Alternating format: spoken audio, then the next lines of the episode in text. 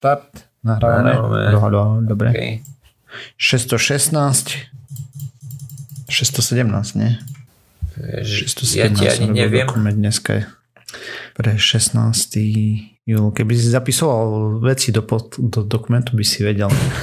Zvyčajne áno, ale dnes nie, lebo už ako som Osirisovi bol býval spomínal, dneska som bez témy. Zase? Jak zase? To je hádam prvýkrát. Tento týždeň. O, určite minimálne jednu takúto si pamätám. Ja, ja. No dobre. Uh, dobrý deň. Moment, teraz sa musím prestať reniť, jak dement. Uh, OK.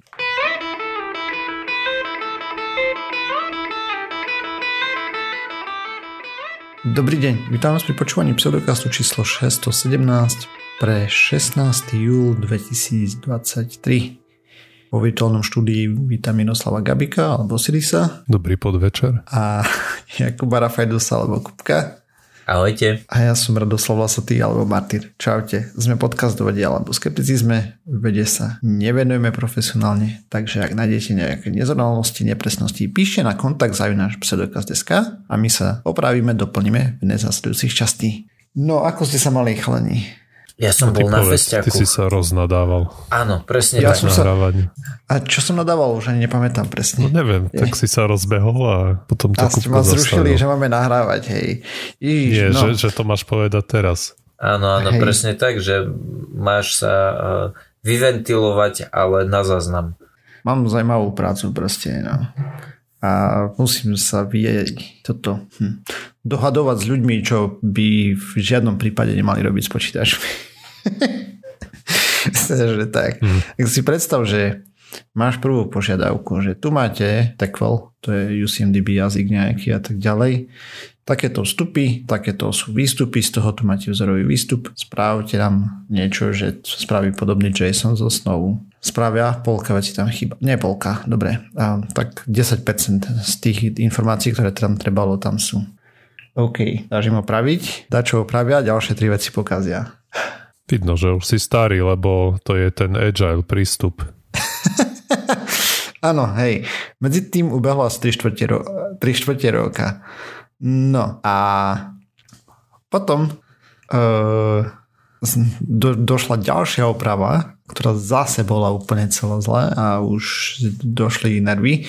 Takže ten pôvodný architekt, ktorý to spisoval a toto uh, sa vyparil zo spoločnosti medzi tým a zostali developeri nejakí, už asi 25. tam je. Si povedal, že už ho to nebaví, hej? A neviem, asi si myslel, že dokončil robotu. Ne, netuším. A, no, ne, nepodstatné. Takže sme strávili asi hodinu spisovaním mailu proste so špecifickými, že proste toto došlo, toto je váš výstup, toto je náš, to, to isté CI, hej, porovnanie a potom v poriadkoch, že tu malo byť toto, nie je, toto kompletne chyba, toto chyba, toto chyba, toto je zlé, lebo tu sú tri aplikácie naviazané, tu sú štyri, niekde sa jedna vyparila a podobné veci tu chyba. No a tak ďalej. Spíšeš im to. Prejdú dva týždne a dnes sme mali review call a zase to tam chýbalo. akože zo dva veci pribudli a ďalšie tri podstatné proste chýbajú. Akože ja už fakt neviem. Už, už jednoduchšie sa to napísať nedá proste. Ne, ne, nerozumiem proste, keď mu dáš bod po bode zoznam, že toto má byť toto, toto, toto a jemu ani netrkne, že proste mu to tam chýba, vieš. Takže tak. Možno trkne, len mu to je jedno. Jo, tiež si povie, že niekto iný sa s tým vysomári. Na čo ja? Uh, hej, proste masaker úplný. Akože ubíja ma to normálne, musím povedať. Práca s ľuďmi. Hej no. Takže tak. A vy ste sa ako mali? Bo ja to len nadávam na svoju parádnu robotu. Ja ťa vyrovnám svojou pozitivitou, tvoju negativitu, lebo Ja nie som ja negatívny, ja som konštruktívny. Dnes som im povedal, že to majú ťažké a, a že nech to do prdele opravia slušne. Mhm. ja som bol na festiaku na štvordňovom, čo je si myslím e, chyba. Festiaky by mali byť maximálne trojdňové, 4 dní je už extrém. To, to už som ťažko zvládol. Ale nakoniec som to zvládol, som na seba hrdý a užil som si každý jeden koncert, na ktorom som bol. Takže paráda. Mm, Môžem. okay. A čo za koncerty si bol? Sice ty počúvaš takú divnú hudbu, ne? Pokiaľ si dobre pamätám. No, Si neviem nešiel teraz, na čo ale namiesto toho si išiel na nejaké tuc, tuc, tuc, či čo to, to, Jej, áno, áno, áno, hej, bo, bolo to veľmi silné tuc, tuc, tuc, ale možno taký pamätník, ako ty si spomenie na DJ-a Tiesta, tak ten tam bol tiež. DJ Tiesto, Hej, veľ, veľké je- meno EDM scény. Mm-hmm. Martyr poznal len DJ-a Boba. A DJ Popa. To je DJ Boba. DJ Bobo. DJ Bobo. Nič, nula bodov. Ach, Celé zle. A ešte minulý rok som bol na inom festiaku, kde mal byť DJ Fresh, ale nakoniec začalo pršať, tak sa odfrešoval niekde preč. Akože nemyslím to tak, že začalo pršať, nepačilo sa mu, ale že prišla naozaj taká burka, že museli predčasne uzavrieť festival. hm. Parada, Tragédia. parada. Jo, ale Festivaly. Inak, áno, e, musím povedať, že nezobrať si nafukovaciu karimatku bol, bol veľ, veľká chyba z mojej strany. Jak si povedal, o, festivaly, tak áno, aj e, moja chrbtica mi už da, dala vedieť, že ne- nebol to úplne najlepší nápad, ale napriek tomu Si starý. určite nemladnem, áno, povedzme to tak. Ja si spomínam na hm, moje festivalové časy, keď teda našťastie ja som nemal takúto príhodu, lebo my sme prišli neskoro, takže sme tak, kde v poli si rozložili stan úplne v- ďaleko. A ty si na aké Ale- festivaly chodil? Na ne Hodokvas? A dačo rokové, tam bolo kabát a také somariny. Mhm. A Nejaký Morden Fest, či ak sa to volalo. ja neviem, nepamätám si, jak sa to volalo. Nepodstatné.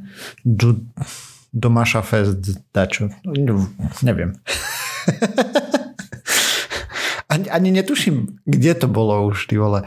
Ale... Typoval by som, že niekde blízko domaše. Nie, ne, nebol to Domaša Fest, to som si len tres, tresol, hej, Ok, ok, ale v ok. princípe pomaly si nepamätám, aká hudba tam hrala, myslím, že Horky, že, alebo také Mhm. dačo, fakt neviem, ale jednu vec, ktorú si pamätám na 100% je, že ráno prišiel ako za partiu, lebo my sme boli tak traja, štyria, tak ďalej, čo sme prišli neskôr, hej. Mhm. Sme išli k nim, oni tam tak, kde v strede boli a rozprávali zažitky v noc- noci a že nejaký ožratý pajko si prišiel k ním ľahnuť do stanu. tak rekli, že fajn. No proste, mali navštevníka, tak, tak ho poslal preč. a on si sadol pred že kde ja teraz bývam. Jo. Podľa tohto tvojho zážitku e, si sa odhalil, že nemáš veľa, e, veľa festivalových zážitkov, lebo toto napriek tomu, ako, ako by sa ti to nemuselo zdať, nie je to až taká, uh, taká Rarita. Mm. Áno, tak ďakujem. Ďakujem, áno. Nie je to až Rozumiem. taká rarita. Hej, nemám. No dobre, poďme sa pozrieť na nejaké novinky zo sveta vedy, pseudovedy a podobne. Ja chcem rozprávať o jednej veci, ktorú som sa snažil ignorovať, ale nedalo sa, lebo proste uh, chcem rozprávať o tej ponorke, čo implodovala Ocean Gate, hej, a tak Á, ďalej. okay. Som myslel, že povieš, že Metathreads, tá, tá nová sociálna sieť, čo má zničiť Twitter. Aj Á, to sa bože. snažím ignorovať, ale Twi- nedá Twitter sa. sa snaží zničiť sám, jemu netreba pomáhať. Mm. teda konkrétne Musk sa ho snaží zničiť, asi mám taký pocit, ale nevadí. Dobre, takže 19.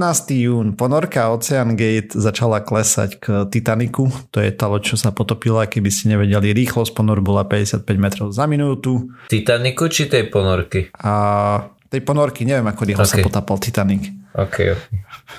Podľa filmu veľmi dlho. Dobre. A približne 70 minútový zostup do hĺbky 3800 metrov. Každú minútu približne 5,3 atmosféry tlaku sa pridalo pri zostupe a v ceľovej hĺbke a bolo tam 366 atmosfér tlak, čo je celkom dosť. A 1 hodinu 45 minút po zostupe stratili kontakt s ponorkou. Všetci už vieme, že ponorka implodovala katastrofickou kompresiou. A teraz je veľmi otázne, ako dobre bola ponorka pripravená na takýto tlak a tak ďalej, že či tam neboli nejaké problémiky. Mm-hmm. Nakoľko vyšlo strašne veľa kritík a v princípe každý materiálový inžinier so zameraním na kompozity by povedal, že to takto dopadne. A nielen, že to predpovedali, o, oni im to aj reálne po, povedali proste, len ich nikto nepočúval. Takže jednak je kopec štúdí na to, ako sa takéto niečo správa. A jeden zamestnanec firmy na to poukazoval a následne sa dokonca súdili a v 2018 voči ním podal žalobu, lebo ho vyhodili. Potom ako upozorňoval na problémy kompozitného tela tej ponorky a poukazoval na to, že nespravili dosť na kontrolu delaminácie a dutín a k tomu sa ešte vrátim. Takže no, ako tá ponorka... Sekundu, sekundu. Toto no? nebol predsa prvý ponor k Titaniku, či áno? Nie, však milión ponorov bolo k Titaniku, každú chvíľu nie, nie, nie, ja, ja myslím tejto ponorky, že toto nebolo prvýkrát, čo táto ponorka išla do takej hĺbky, či áno? A yeah. nie, do, dopracujem sa k tomu. OK, tak, dobre, Takže, lebo hovoríš o všetkých týchto chybách, ako keby bolo úplne jasné, že keď sa tam ponoria, tak to prdne. Ale... A bolo to jasné. OK, dobre. Dopracujeme sa k tomu. Takže ponorka dobre, má dobre. dva titanové konce, jeden s veľkým akrylovým oknom na pozeranie a telo z uhlíkových kompozitov. A tie boli lepené dokopy epoxidom, hej, klasika. 4 elektrické motory, pár obrazoviek a gamepad na ovládanie motorky. Akože toto je najmenší problém z toho celého. A kompozity z uhlíkových vláken majú veľmi zlú povesť, čo sa týka kompresie, hej. To vedia všetci, čo s tým pracujú. Za to sú veľmi super pri pnutí.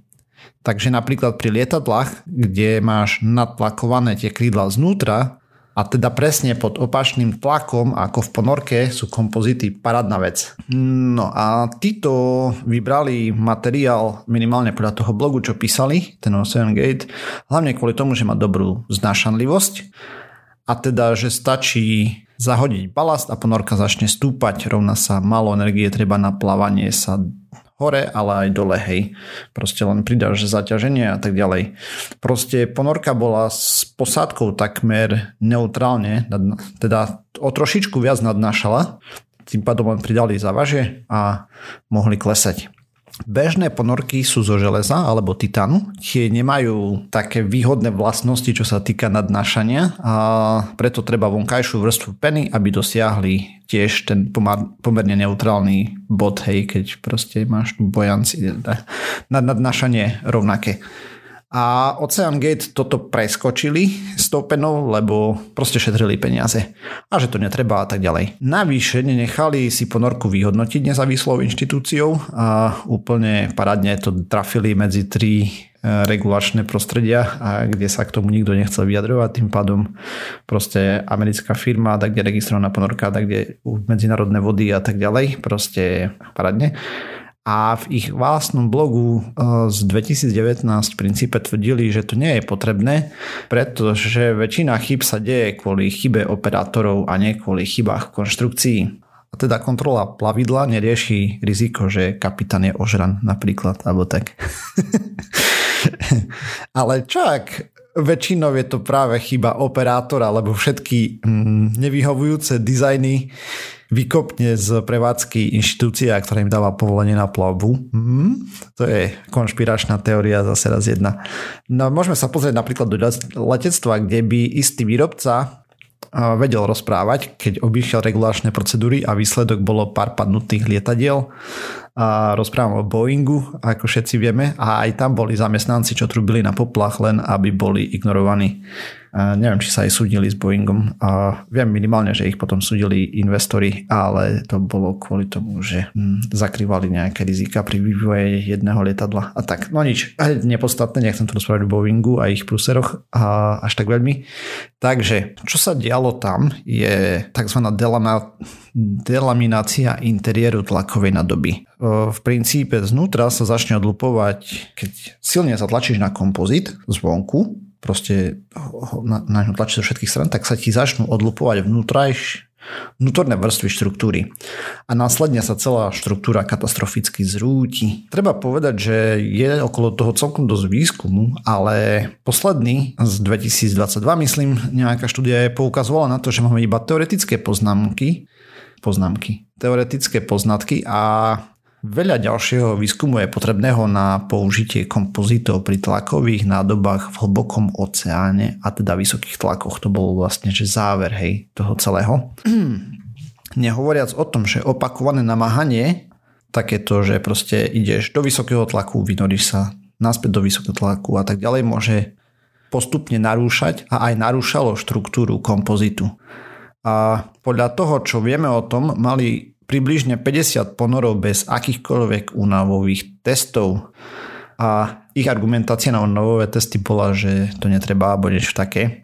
Spravili jeden ponor na 4000 metrov, kde robili akože inštrukciu pred a po, čo je úplná somarina. Únavové testy sú proste potrebné, kde sa robí opakované namáhanie materiálu, čo bolo v ich prípade. Napríklad pri lietadlách sa krydla, krydla testujú tak, že ich ohýbajú hore-dole tisícky krát na testovacej stolici. Tam máš také obrovské čudo, čo proste ti ohýna krydlo, vieš a celkom dosť, aby sa presvedčili, že proste to krydlo vydrží, lebo tiež sa ohýna vo vzduchu, hej, jak je na tom zavesené to lietadlo s kabinou. No. A oni toto čudo tú ponorku spravili len na základe počítačových modelov.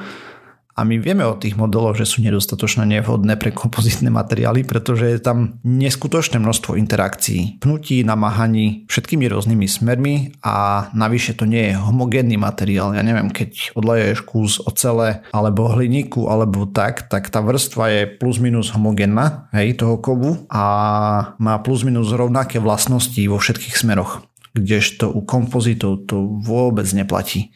No, a keby sme sa pozreli na štruktúru toho kompozitu, tak keby si spravil prierez, tak máš tam tie vlákna uhlíkové, medzi tým je epoxid a budeš mať tam miesta, kde chýbajú uhlíkové vlákna, proste sú ďalej od seba, hej, proste dutina. Chýba tam epoxid a niekde proste sa len vlákna trú jedno od druhé, že tam není žiaden epoxid medzi tým a tak ďalej. A toto sa dá simulovať na mikroskopickej škále, ale pre také veľké plavidlo v žiadnom prípade a všetko, čo sa robí, je zvyčajne, že sa spraví nejaký plus minus ideálny priemer materiálu a počítali s tým.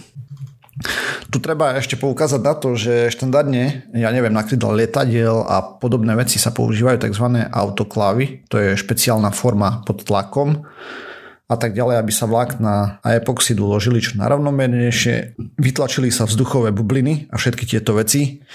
Oni to prekladali a natierali ručne, ako keby si nejaký youtuber robí loďku, čo sa z ňou bude plaviť po jazere, alebo raketku malú, alebo podobné veci. Proste... To znamená, totál... že akože vieme, že tam nemali napríklad tú vakuovú komoru, hej, že by to natreli, poskladali a potom to vysali. No určite to nerobili pod tlakom na vakuovej komore. Aspoň tak z toho, čo ja som videl, hej. A navyše, respektíve možno tam nejak odsávali to, ale proste nemali to zariadenie, hej, tú formu. Mm-hmm, Jednak mm-hmm. asi mhm. by to bol problém, lebo také formy sú, neviem, či také obrovské by boli, hej, pre tú ponorku mm-hmm, a tak jasné. ďalej. Zase na druhej strane to mohli postaviť, keď robia takú vec. No, no nič, to je jedno. A CO tvrdil, že porovitosť je menej ako 1%, ale čo znamená menej ako 1%? 0,99 alebo takmer 0, neviem, 0,0006001% hej, porovitosť. A jedno, čo však vieme naisto je, že dutiny lepšie propagujú, propagujú delamináciu napríklad. Hej, to je proste známa vec pri kompozitoch. Záver teda, nerobili to a netestovali, že netreba, lebo to brzdí inovácie. A na, navyše vyhodili toho človeka, čo do toho vyznal, ktorý na to poukazoval, že toto je problém. No a nie je to prístup e, maska, akože toho Starshipu, či čo to robí? Im tiež niekoľko raket vybuchlo na, na No ale tam nedávali ľudí, vieš, do toho zatiaľ. A zatiaľ sa nikto nezranil. No veď Akože, vieš, porovnávať, akože áno, Musk e, je, no, nechcem nadávať tu, ale SpaceX je veľmi úspešný v tom, čo robí, hej. A uh-huh. proste ten ich postup, ako robili, testovali veci, si vezmi, že prvé Falcony, každý jeden letel v inej konfigurácii takmer. Uh-huh. A testovali tam v kuse, v kuse nové veci a tak ďalej. Hej, keď robili Grasshoppera na pristávanie a tak ďalej, tam to vybuchovalo, to tiež bola radosť na to pozerať. A navyše to robia všetko verejne. Uh-huh. Aj, ako skôr či neskôr niekto sa zráňa aj v tom SpaceX, k tomu Najskôr, hej, príde. Asi. Hej. Uh-huh. Ale je rozdiel, či tomu predchádzajú rigorózne testy a proste je to nehoda. No. Alebo to niekto zbúchal aj vo svojej kôlničke na dvore a napriek všetkému všetkým Hej. znalostiam a poznátkom a tomu, čo hovoria odborníci. Vieš, keď ti odborník v týme hovorí, že proste toto je zlé a tak ďalej, ty namiesto toho, aby si ho počúval, ho vyhodíš, tak je tak, kde problém. No jasné. a nie v tom odborníkovi, hej, ktorý proste sa do toho vyzná a vie, že sú štúdie a nie jedna, proste, ktoré poukazujú na tieto problémy, že ako sa správa ten kompozit v hĺbkach a tak ďalej a že sú len simulácie a treba tam viacej testov, že treba testy na namáhanie robiť, keď to chceš opakovať a podobné veci. Mm-hmm. Ako nejdem obhajovať teda SpaceX, hej, ale zase na druhej strane oni spravili kus dobrej roboty, posledný let Starshipu asi prekvapil aj ich, aké to bolo silné z toho, čo som vyrozumel a tiež teda tam opravujú kopec vecí, hej. A napríklad, čo ja viem, taký Virgin Galactic, hej, tam tiež zomrel pilot jeden a druhý sa ťažko zranil, lebo dajme tomu, že nasledovali nejaké procedúry, slabý tréning a tak ďalej. Takže to nie je len, že ísť rýchlo a tak ďalej. No ale v princípe neexistuje technológia, ktorá by do, do, dokázala otestovať takéto niečo pre ich plavidlo, mohli ju vyvinúť. Napríklad keby chceli posunúť akože bezpečnosť celého toho dopredu alebo podobne. Miesto toho, aby ju vyvinuli a boli na bezpečnej strane, použili mikrofóny. A každý, kto videl, ako vyzerá krivka skania kompozitov, a pozná ten strmý zraz, že proste do, dovtedy to drží a potom to proste sa rozsype jak sklo alebo proste to praskne v milisekunde. Čo sa aj stalo hej, v konečnom dôsledku. No a navyše oni vedeli o tom, že majú problém, lebo keď robili testovacie ponory, tak tam bol jeden odborník na ponorky a on počul praskanie a dokonca ich vraj varoval, že sa akumuluje poškodenie, čo úspešne ignorovali. Takže toľko k tej ponorke a možno pár slov na záver. Hej, v princípe inžinieri, keď sa vyprnú na zodpovednosť, tak tisícky životov môžu byť v ohrození a napríklad zlyhávajúce brzdy v nevhodnej chvíli, lietadlo, čo to pichne do zeme, lebo software je na prd, most, čo spadne a tak ďalej. Alebo ponorka, ktorá imploduje, lebo proste Vieš, že keď budeš ten kompozit namáhať dookola, tak on sa bude postupne poškodzovať, navyše ho namáhaš nevhodným smerom a potom vybereš 250 tisíc za sedačku a za jazdu. Takže tak, proste celé zle. No jo, no. Asi ja, už je, alebo neviem, bol aj prepis ne, toho, tej komunikácie. Mhm, bol hej nejaký. Što, že oni vedeli, že, alebo hlásili nejaké potíže. Hej, tak počuli nejaké praskanie, ne? alebo také niečo tam bolo, už si nepamätám presne respektíve som to preletel len zbežne, tú komunikáciu. Aj tam bolo niečo, že oni sa chceli vynoriť, oni odhodili ten balast, ale že nejak uh-huh. pomaly stúpali a potom nejaké tam potom nejak niečo tam svietilo na červeno a potom, potom sa odmočali. Hej. No jo, tak e, minimálne z toho, čo vieme o tom, tak e, zomreli mega rýchlo. To znamená, že v milisekunde a takže mozog si nestihol ani uvedomiť, že už nie sú, hej. Takže tak proste, ty, keď si človek pohľadá uh, graf tohto uhlíkovo-vláknový sklenený kompozít alebo uh, plastový kompozít, krivku namáhania, tak tam nájde proste, že od istého počtu megapaskalov to proste spraví v milisekunde krivku kolmo dole. Stúpa tlak a čas. Takže tak. Že tebe treba neviem koľko, niekoľko stovák milisekúnd, aby si spracoval ľubovoľný vnem a tam hej, to hej. Sa, sa spľaslo v radu jednotiek milisekúnd. Mm-hmm. Akože brutál. Na, najhoršie na tom je, že proste on, on ignoroval vlastných odborníkov, hej, ktorí ho varovali na to, že majú problém a tak ďalej. A tú loď netestovali na opakované namáhanie a kompozit eventuálne povolil a potom to už ide rýchlo. Hej, že on prvýkrát to bol byť dobre, druhýkrát dobre, 51. krát konec. Aj, to som tiež vyrozumel, že to bolo viac menej všetkým jasné, že jeden ponor to nezvládne, aj keď uh, samozrejme nikto nevedel, ktorý to presne bude. Mm-hmm. Takže tak. Je to brutál. Akože taká nezodpovednosť. Hej, a práve o to sú tam tie regulačné orgány a tak ďalej čo proste ťa nútia testovať tie veci a robiť opakované zaťažové testy a tak ďalej a potom to rozrezať, skúmať, jak sa to, to správa tak len aby videli, že čo sa tam deje. Aj, akože na jednej strane trochu rozumiem tomu tým pohnútkam, keď som čítal niektoré historické knihy, napríklad z, pre, z nejakých výprávach na Južný pol a tak, to, to uh-huh. bolo také podobné, že ľudia nevedeli úplne presne do čoho idú hej, a improvizovalo sa veľa hej, a rôzne boli nepripravení a tak, ale dnes akože to už hej, títo už nemajú tú výhovorku, že nevedia do čoho išli, alebo nebolo známe to riziko, hej, to všetko vedeli.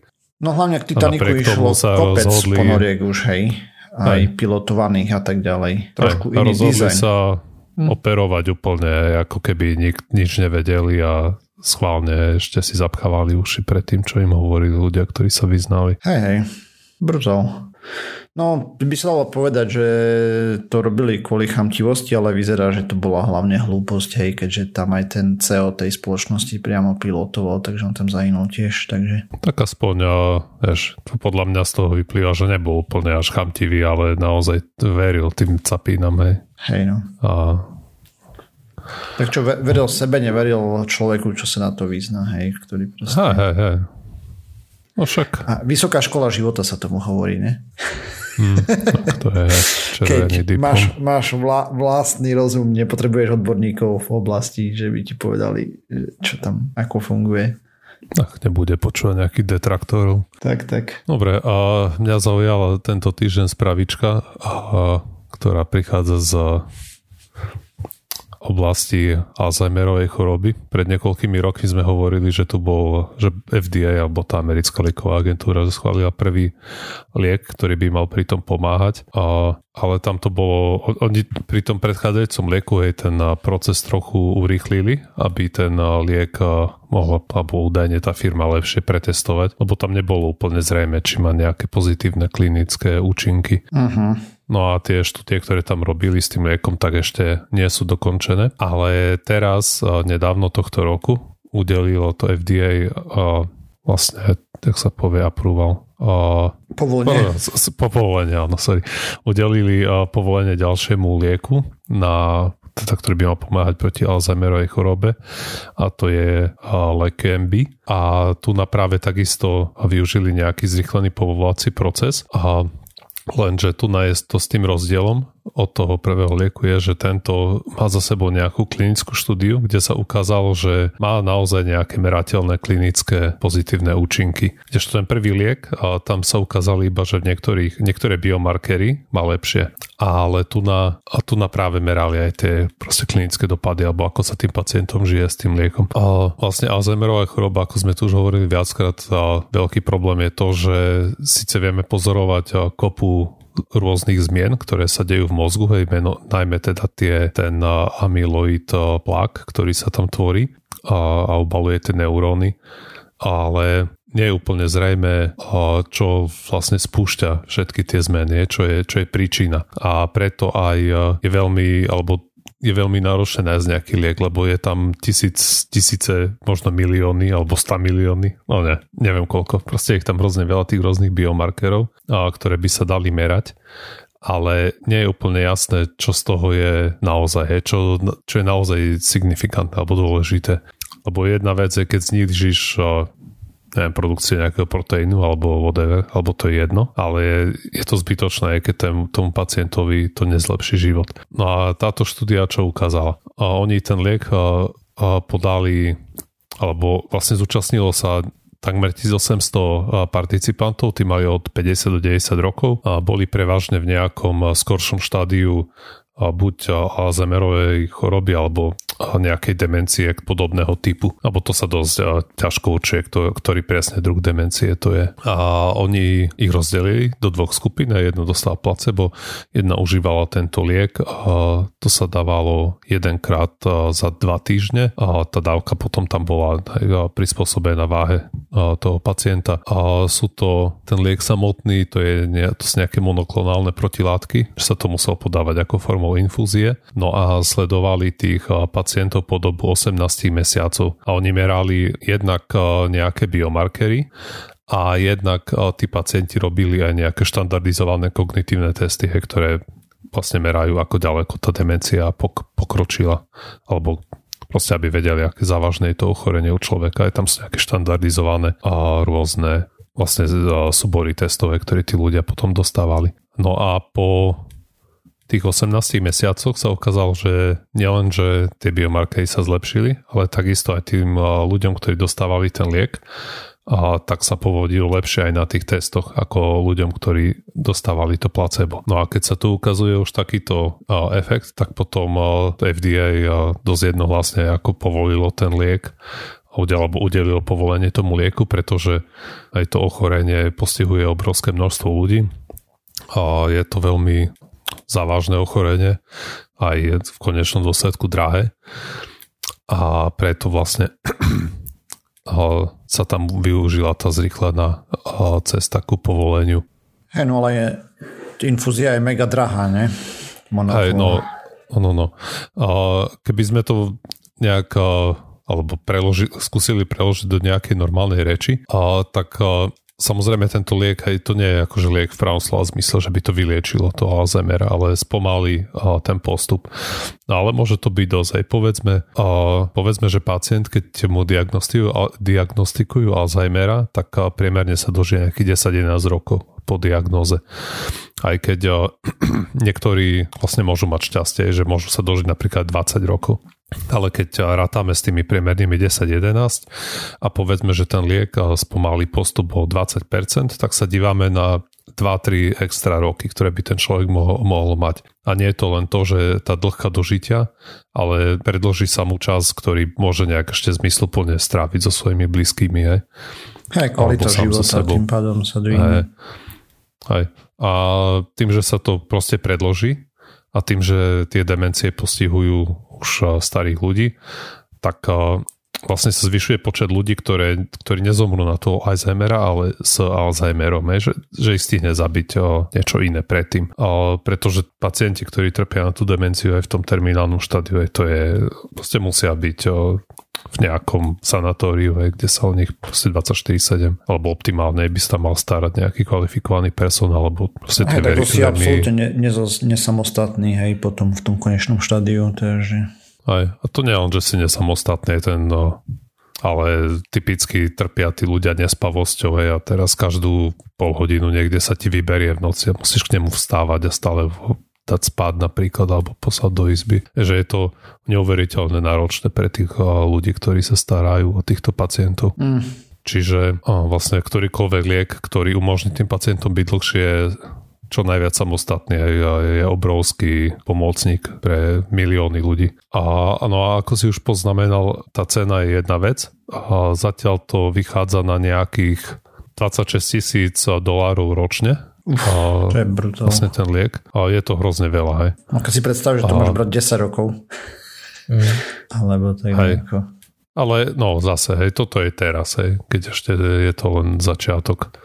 Kto vie, čo Samozrejme nikto ja už vôbec nemôže povedať, čo sa stane v Amerike a koľko to tam bude stať, lebo vieme, že oni sú, majú taký svoj razný prístup k, k tomu oceňovaniu liekov celkovo, ale napriek tomu aj to, nebude to určite jedna z tých lacnejších vecí. Čiže je otázka, ako to z finančného hľadiska vyjde. No ale samozrejme z ľudského hľadiska ktorýkoľvek liek, ktorý ho nejak pomôže pri tejto chorobe, tak samozrejme treba dostať k pacientom. Hej no, akože tieto formy demencie rôzne. To brutal Alzheimer je ešte špecifický v tomto smere veľmi, veľmi zlý. Zrejme, alebo, alebo čo som čítal nejaké názory, tak sú také, že buď sa vymyslí nejaký koktejl liekov, ktoré budú pomáhať na nejaké rôzne tie aspekty alebo príčiny toho Alzheimera a týmto spomalia dosť na to, aby aby si to proste doklepal nejak do konca bez toho, aby si bol úplne nesamostatný. Uh-huh, to, to je to, čo ideálne. som hovoril, že zomrieš ne. s Alzheimerom, nie na to. Ideálne by bol vec... príčinu, ako to vzniká. Hej, ale druhá vec je, že konečne, že tie mechanizmy účinku tohto lieku, že to je niečo, čo naozaj ako prispieva ku priebehu tej choroby. Že to nie je nejaký tieň aj niečoho iného, nejakej uh-huh. inej kauzality že, to, že nie je to nejaký biomarker, ktorý ovplyvňujeme, ale v konečnom dôsledku to nič nerobí. Hej. Hej. Že tu na to vyzerá, že na, na, ne, na niečo kápli konečne. Takže no, dobré správy, no. Sa nestáva často v tomto podcaste. Mm-hmm. Hej, hej, zvyčajne to končí fiaskom. Mám taký pocit, ale tak. Aj, no uvidíme ešte samozrejme, ako, aké budú ďalšie štúdie v nasledujúcich rokoch a čo sa stane, keď to viacej ľudí bude brať a tak, ale... Aj nakoniec zistíme, že je to karcinogenné a bude čo, vieš. No hej, ale no závisí aj na koľko karcinogénne. No však samozrejme. Lebo keď máš na jednej strane, že plus, že buď budeš o 5 rokov viac samostatný, alebo si zvyšíš o 50% šancu na rakovinu, neviem, palca na nohe, ktorá je aj predtým 1% napríklad, tak to je, to je obchod, ktorý ja by som rád urobil. Mm, to je však samozrejme pre a proti stále. Nič nie je bez rizika, ako sa hovorí v medicíne a v živote všeobecne. Výsť na ulicu je veľmi nebezpečná vec. OK, takže sme sa dopracovali na záver tejto časti pseudokastu. Ďalšia časť no o týždeň. Nájsť môžete na www.pseudokast.sk, kde nájdete aj zdroje k témam, ktoré sme používali. Písať nám môžete na kontakt zavináč pseudokast.sk. Sme na sociálnych sieťach Facebook, Twitter, YouTube a tak ďalej. Ak ma chcete podporiť, zdieľajte, eh, zdieľajte, lajkujte, posielajte pačky a príďte nás pozdraviť na Discord. Čaute. Čau. Ahojte.